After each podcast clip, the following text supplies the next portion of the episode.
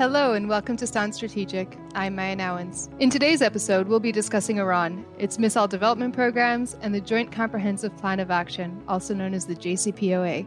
When the JCPOA was signed in 2015, it looked as if the threat from Iran's nuclear weapons program had been curbed, at least for 15 years. And with UNSC resolutions that extended restrictions on Iran's ballistic missile activities, the potential threat posed by Iranian ballistic missiles and missile related arms trade was thought to have been radically reduced.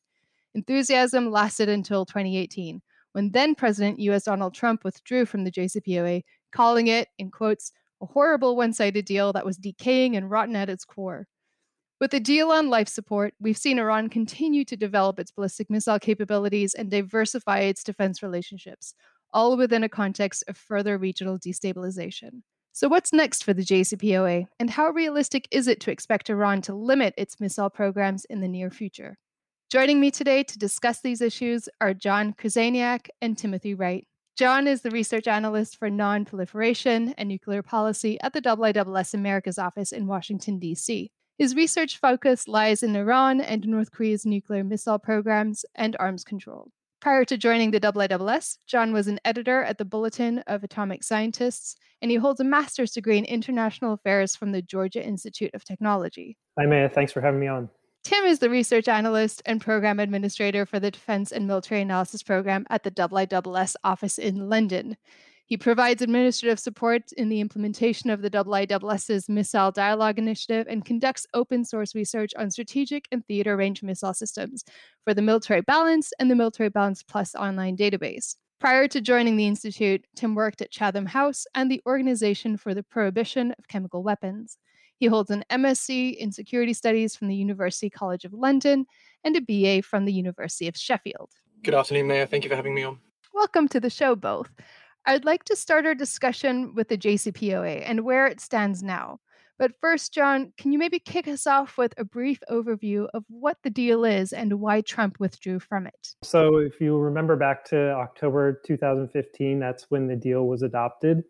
And the basic bargain was Iran was going to get sanctions relief in exchange for accepting some restrictions on its nuclear program.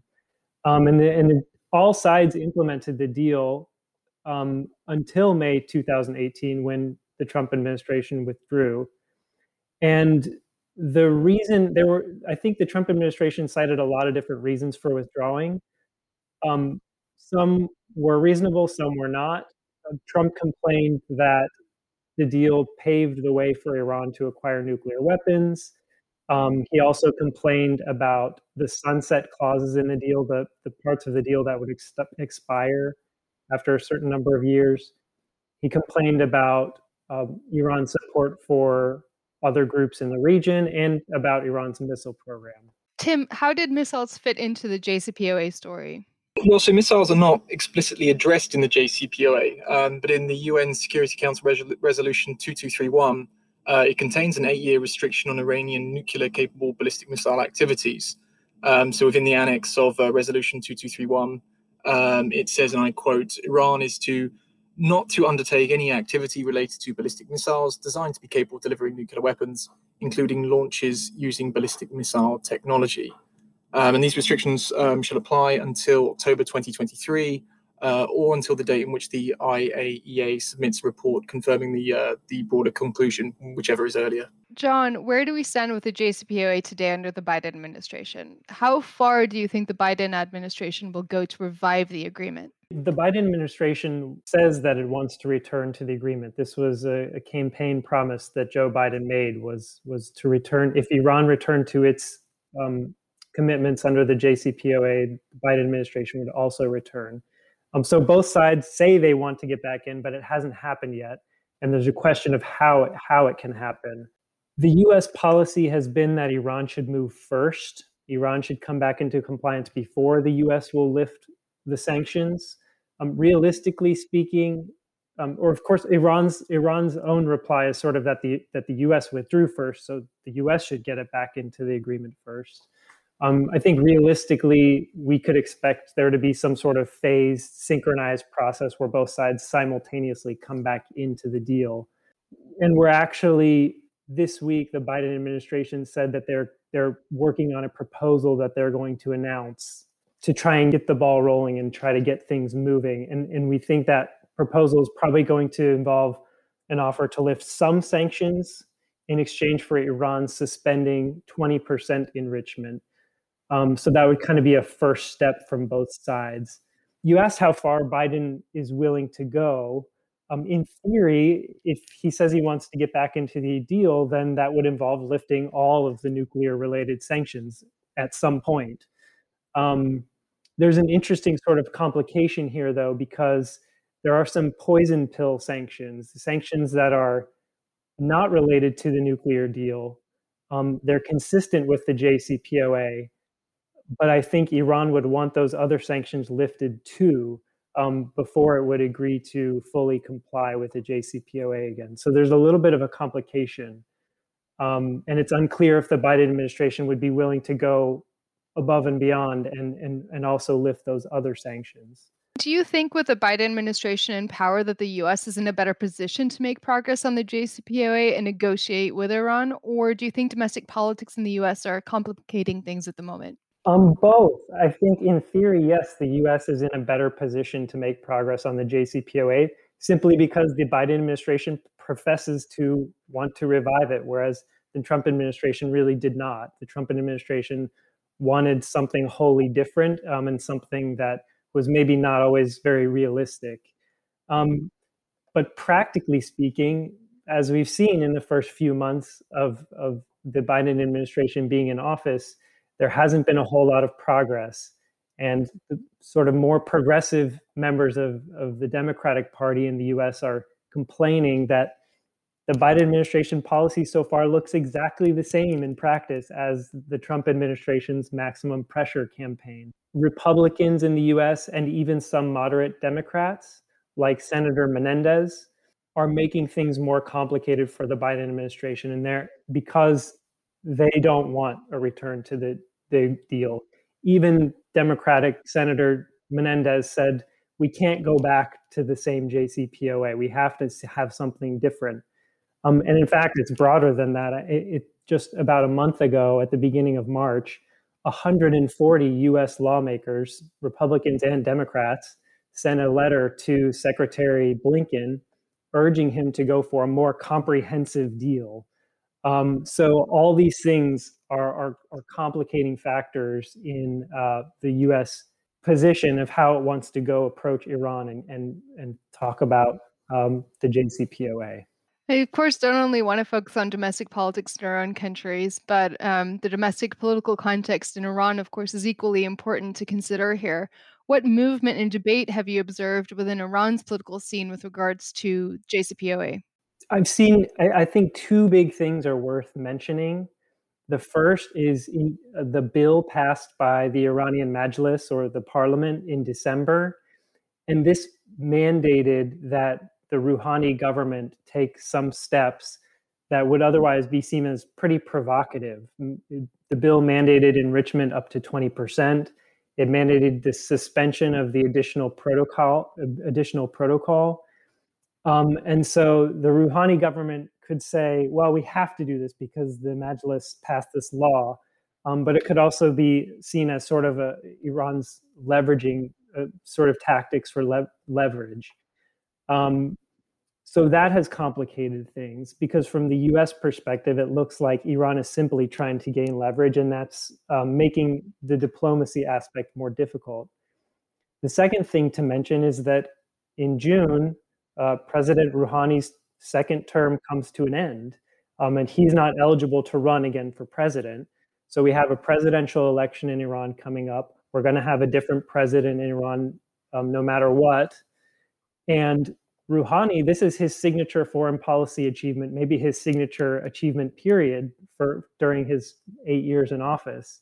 He certainly wants to revive this so he can have something to show uh, for those eight years. Um, but there are signs that the hardliners in Iran are trying to prevent a revival of the deal before he leaves office. Not because they don't want to revive the deal at all, actually, because the hardliners, if a, if a hardliner wins the presidency, um, they want credit for getting back into the agreement and getting the sanctions lifted. Um, so, so those are just a, a, couple of the, the complicating factors in, of Iranian domestic politics. And what's their view on the U.S. wanting a uh, a, a, stronger and better deal uh, than the JCPOA uh, and what it was? Um, Iran's position, at least for now, is they they really just want the deal they negotiated uh, and signed in 2015. They just want the JCPOA. Um, they've alluded to the idea of the JCPOA being a test. And if the test goes well, it could lead to negotiations on other issues. Um, Iranian Foreign Minister Javad Zarif, just a week or two ago, gave an interview uh, that was published in Politico, where he made this exact comment that, but he said the US has failed the test. So, sort of signaling that the door is not really open for negotiations on other issues, at least not right now and it's even if Iran was willing to agree to talk about willing to talk about other issues, it's not clear to me that missiles are one of those issues. Um, Iranians have repeatedly said their missiles are really non-negotiable, but that doesn't necessarily close the door entirely. I mean, it's up for interpretation what it means if you say the missiles are non-negotiable. After all, the Iranians said that enrichment was non-negotiable um, in the 2000s leading up before the, the JCPOA. They said enrichment is non-negotiable. What they meant was they're not going to give up enrichment completely. That didn't mean they wouldn't accept some restrictions on enrichment. So there's there may be some room in there to talk about missiles, um, if, as long as it doesn't mean giving up missiles completely. I mean, I suppose there's different ways of um, of, of uh, building on the what the JCPOA was initially negotiated to be, right? You can either broaden its scope um, by including things like missiles, but you could also take a different approach by deepening some of the existing um, aspects of it. For example, uh, in, including more rigorous oversight mechanisms. So, is that an option from the U.S.'s perspective and from the Iranians' perspective? I think it's an option. I think it should be the first option, uh, probably if if the U.S. wants more and wants to build on the JCPOA should really build on the nuclear restrictions. And that would mean extending some of the sunset clauses and things like that. Of course, that doesn't mean that we can also try to um, have diplomacy related to missiles or, or Iran's support for proxy groups. But I think those should be on separate tracks. So mixing all these things into one one big deal is only going to make it more complicated and, and less likely to really ever get off the ground. Maybe a last question on this before we turn to our discussion on missiles. We've primarily talked about this as a discussion between Iran, the U.S., and the EU, so EC uh, three plus plus EU. Um, but of course, Iranian foreign policy hasn't stood still since 2018. And while the US and EU continue to think about a better deal, we've also seen evidence of Iran looking eastwards, such as by signing a deal with China that includes military cooperation. So, how should we interpret this move, and how might it influence the negotiating power that the US and Europe have with Iran? Right. So, Iran and China just signed a 25 year agreement covering $400 billion in investments, um, as well as some potential military cooperation. Um, the idea for this agreement, though, came back in 2016 uh, when the sanctions were lifting and the, and the JCPOA was in great shape. Um, so it's not clear how much of this agreement or how much of the investment from China can go ahead under the status quo with, with the sanctions in place. And even with the revival of, of the nuclear agreement, even if there is a revival, um, I don't think this will drastically reshape the picture um, such that it would cut out the US and Europe and, and would cut into their leverage. Um, I think that's always going to be there. Um, and also, I'll just say Iran has this, um, they have a slogan that they adopted after the revolution, which is neither East nor West. We're the Islamic Republic. Um, and so I think that um, decision makers in Iran are always thinking about how to balance um, so they're neither dependent on too much on the East or too much on the West. So, Tim, finally turn back to missiles and, and your contribution to our discussion. We've talked a little bit about how missiles fit into the JCPOA and how they're likely to be an ongoing focus for any negotiation between the US and Iran in the future. So, what is the status of Iran's missile development program at the moment? Sure. Um, I mean, so I'd say the, the bottom line up front is that Iran's ballistic and cruise missile program is extensive, uh, it's growing, uh, and it continues to gather pace um, both in qualitative and quantitative developments. Um, so, although, although Iran has plenty of older and accurate uh, missile systems in its inventory, um, such as the Shahab 1, um, the development of newer missiles, um, for instance, the Ahmad 1, um, and guidance and maneuverability uh, improvements to older systems, to some of its uh, more recent variants, such as the uh, Fateh 110, uh, mean that its, its missile capabilities um, are, are, growing in terms of the numbers, the range, the accuracy, and the survivability. Um, now, you know, this is because Iran's missile, uh, ballistic missiles constitute a primary component of its strategic deterrent. Um, it has the largest missile force in the uh, in the region. Uh, this consists of uh, close-range ballistic missiles, short-range ballistic missiles, and medium-range ballistic missiles. Um, the latter of which, um, in the Khorram Khorramshahr, I'm always going to pronounce it incorrectly, um, I think can potentially reach targets about 2,000 kilometers away. So this places the entire Middle East region and also Southeast Europe. I believe it could strike Athens um, at an absolute push um, within within range of Iranian missiles. Now, you know, the, you, you, of course we hear you know missiles are closely uh, related to the JCPOA, and we often hear about the Iranian threat of missiles, but we have to sort of keep in mind sort of the range as well. You know, Iran does does not have and you know it lacks IRBMs and ICBMs which could strike targets in Europe or you know in the uh, continental United States. Um, so although the US report that um, potentially um, space launch vehicles that uh, the Iranian Revolutionary Guard are using could, as dual use technologies, could potentially be used in the manufacture of IRBMs or ICBMs in the future um, because they're inherently similar. Um, you know, they, they don't have that capability um, at the moment. and maybe just briefly, just on Iranian cruise missiles, I mean, you know, they're, they're flying under the radar in some ways, you know, literally and, and figuratively. And you know, a lot of international attention focuses on its ballistic missile program. But you know, within a really short time, um, Iran's cruise missiles are becoming increasingly sophisticated.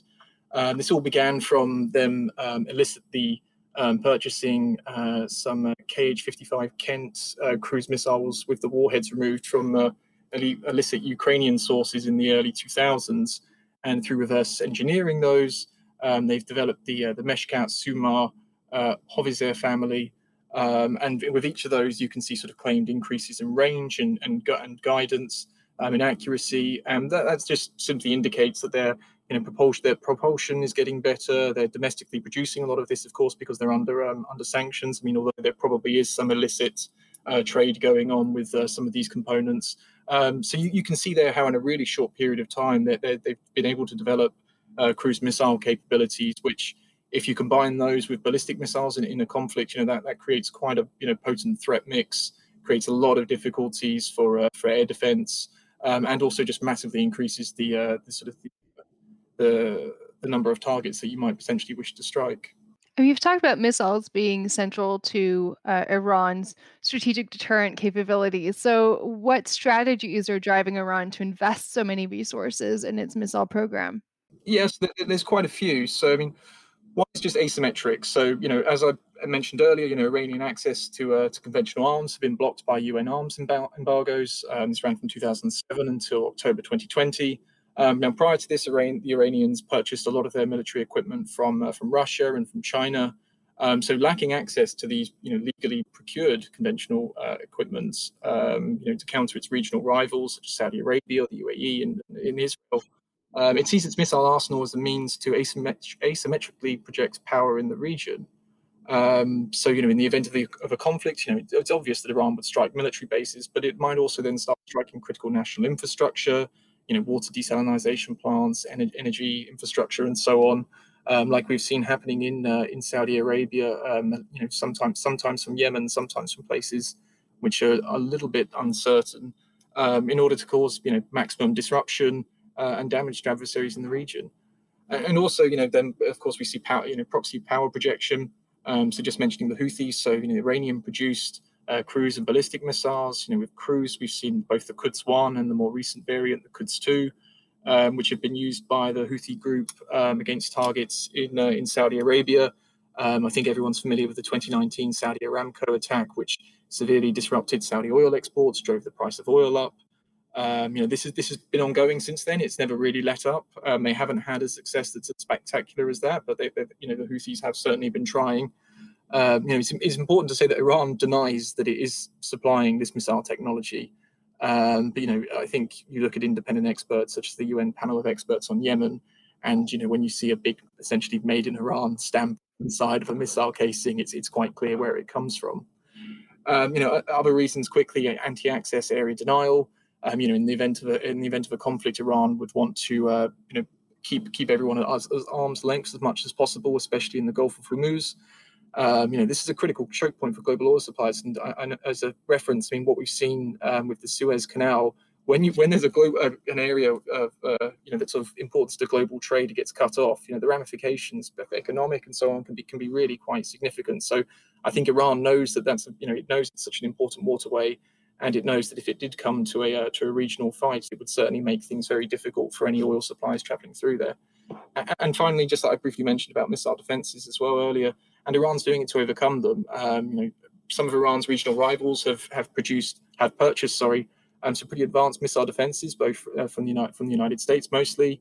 So this is all part of an Iranian strategy of creating a threat mix to overcome those in the event of a conflict. So if you've got things that are flying you know 10 meters you know in the terminal phase at 10 meters above uh, above the ground but then also coming in at you know mach 15 as a ballistic missile would it makes air defenses really really difficult and uh, you know probably increases your chances of striking something. John? Yeah just to jump in on what what tim was saying i, I agree with everything he said and i think from the iranian perspective all of these things tie back to the idea of being able to deter attacks um, by having this capability. Um, and the history history for Iran and Iran's missile program, I think, is super super important here, um, because the Iran-Iraq War from 1980 to 1988 was when Iran first started its ballistic missile program, and it started it because um, Iranians needed a way to respond to uh, Iraq's attacks against Iranian cities. Um, and so that sent Iran running in search of missiles that it could launch back. Um, and it eventually got Scud B missiles from Libya and then later from North Korea. The Iranian experience from the war um, taught them the lesson that if we have this capability, if we can re- respond in kind uh, to an attack against us, then we will be able to effectively deter that attack in the future. So we need to d- demonstrate this capability so that we can prevent others from attacking against us. Keeping what you just said, John, and your your very comprehensive answer, um, Tim, in mind, how realistic is it to expect Iran to limit its ballistic missile program, considering how central it is to its deterrence posture? I, I, don't think it's realistic at all. Um, yeah, I mean, I mean, just you know, for the reasons outlined above, it, it's just not going to give it up. Um, you know, it, it, might restrict some, you know, some big caveat activities, um, but I, I, really doubt it's going to do anything really quite drastic. And you know, I, when, when something on what John was discussing earlier, um, you know, about U.S. priorities. I mean, you see often, you know, how the United States says says that missile defense is absolutely non-negotiable. Uh, and when it comes to arms control discussions with the Russians, you know, the Russians want to talk about missile defense, the Americans just say absolutely not. Um, and when it came to, you know, renegotiating the New START treaty uh, this year, um, you know, the, the, Russians were again saying we want to talk about missile defense, and uh, the U.S. Uh, the, uh, the, the chap Marshall Billingslea, who was uh, who was tasked with negotiations, he he said at the Hudson Institute they would the Russians would have to make such a fantastic offer. I can't even imagine what it would possibly be. And, you know, in the same in the same way that the Americans just absolutely would not go into discussion about limiting or scrapping missile defenses, I, I think you're just going to have to make a parallel, and the Iranians are just likewise not going to consider, you know, scrapping or, or placing even quite you know drastic limits on their on their offensive capabilities. You know, as as, as John pointed out, you know, it's it's it's it's their deterrent. It's it's they you know they they ha- they don't have the conventional capabilities of their you know, rivals in the region. So missiles to them are an incredibly important tool for for defense and, and, and also for you know offense in the in the potential in a potential conflict. Yeah, I agree completely with everything Tim just said. I think there's maybe a possibility that Iran would be willing to negotiate away capabilities that it doesn't yet have. Say we won't go this far, um, but I think it's going to be very hard to get them to give up capabilities that they already do have. Iran's missile program is not like its nuclear program. You know, Iranians don't see the nuclear program as a key piece of their defense as they do the, the missile program. And actually, recently, um, U.S. General McKenzie, who's the commander of Central Command, I believe, um, recently said that Iran's missiles are a cornerstone of their defense and um, or a keystone of their defense. And Iranians actually jumped on this phrase. They really like it. They say even General McKenzie recognizes the, that the missiles are a keystone of our defense, and and that's why we're so adamant that we want to keep them. So um, I think yeah, ne- restraining their missile program is going to be very difficult. I think what John said on negotiating abilities it does not have is, is really important. I mean, you, you, might see that Iran might develop certain systems, you know, maybe with a certain range or something, just in order to create leverage. It might actually have, you know, no, um, you know, no serious intention of deploying these in large scale numbers, but it might have then something that it can trade away at some point in negotiations. And again, you know, you can create, you know, you can look at historic parallels with this, or and even with other, you know, arms arms control situations where some might say that some of the, you know, exotic systems that the Russians are building are they doing so in order to then make the Americans then put something on the table as well? So it, it may be part of an Iranian strategy. It may it may be that some of the stuff they're developing they they're just doing it in order to sort of build leverage and, and potentially then um, you know get the Americans to uh, to to back down on, on on sanctions perhaps. Let's talk a little bit about what the impact of all of this is on the region. What are other countries in the Middle East doing in response to Iran's missile program? I would say it's all it's all quite bad, really. It's um, you know it's, it's a lot of action reaction stuff. Um, you know, there's a lot of procuring missile defenses. Um, so in, in 2019, Saudi Arabia signed a 15 billion dollar contract for 44 THAAD batteries um, with around 360 missile interceptors. Um, the UAE already has THAAD. It has Patriot PAC-3 as well. And Bahrain has purchased Patriot. Um, Israel, of course, has the um, has very developed uh, air and missile defense uh, capabilities, um, and it's continued to develop layered air and missile defense systems like Iron Dome, Arrow Three, David Sling, and you know this this is important as well because where you see the greater normalization of ties between Israel and some of the GCC states, you might see greater missile defense collaboration, which is being sort of shepherded by by the United States. Um, you know, as an example, the U.S. Um, recently deployed uh, two Iron Dome batteries to uh, to two unnamed GCC countries. Um, now, Iron Dome isn't just you know it's, it's an Israeli uh, US um, development, um, you know, but you've seen you know five years ago that would have that would have seemed you know unbelievable to have, to have deployed um, an Israeli-made system. Uh, in an Arab country, and you know now that that's happening now. So you know there might be the possibility of further sales to regional states as well. Um, so I think that's something to, to keep an eye on. Um, you know, and all these states as well, as well as defensive stuff, are also you know procuring plenty of offensive stuff. So you know, improved precision strike and ISR capabilities. You know, again, U.S. arms sale a pretty essential element of this. Um, you know, recently the UAE purchased around 50 F-35s as well as uh, MQ-9B UAVs um, because of a uh, because the US reinterpreted uh, the missile technology control regime's category one thresholds on, on UAVs. Um, you know, many of these countries in the region also have LACMs. You know, UAE have Black Shaheen, um, Saudi Arabia have Storm Shadow. Um, quite a few of them also have the MGM-140 ballistic missile as well. So you know, there's plenty of strike capabilities as, as, well. And you know, this I think this is all you know quite a lot of action reaction. Uh, and you know, you you can look at parallels in Europe and elsewhere to see that you know, missile defense often isn't a good thing, and it often leads to countries then creating more offensive capabilities. So you then buy more or build more defensive capabilities, and on it goes until uh, until something gives. So, in other words, we're seeing an arms race in the Middle East. I think so. Yeah. I mean, you know, you don't often actually see the words. You know, it, it seems almost like Cold Warish talking about arms races, and we say things like action reaction cycles. But I think I think essentially there is, yeah, um, and I, I, think what's really quite dangerous is that there's really no mechanisms to put the brakes on, on this if, if you know if, if, things started heating up as well. Um, you know, you you can see um, just in the last uh, was it a couple of years ago when an American uh, UAV was shot down in the Gulf of Hormuz, and then very quickly you know things start escalating and, and, things did calm down. But you you can see how you know quickly things can escalate, and with there's so with so many capabilities on, on both sides, you know I think there's plenty of room for you know escalation dynamics for for signals being misunderstood Um, and, uh, and yeah, I, I, don't I don't think there's really very good channels of communication between the, the various different actors, you know, back channels or hotlines, whatever it might be, in order to calm things down if, if things got quite serious. And of course, they're working on a project that is help seeks to help alleviate this, right?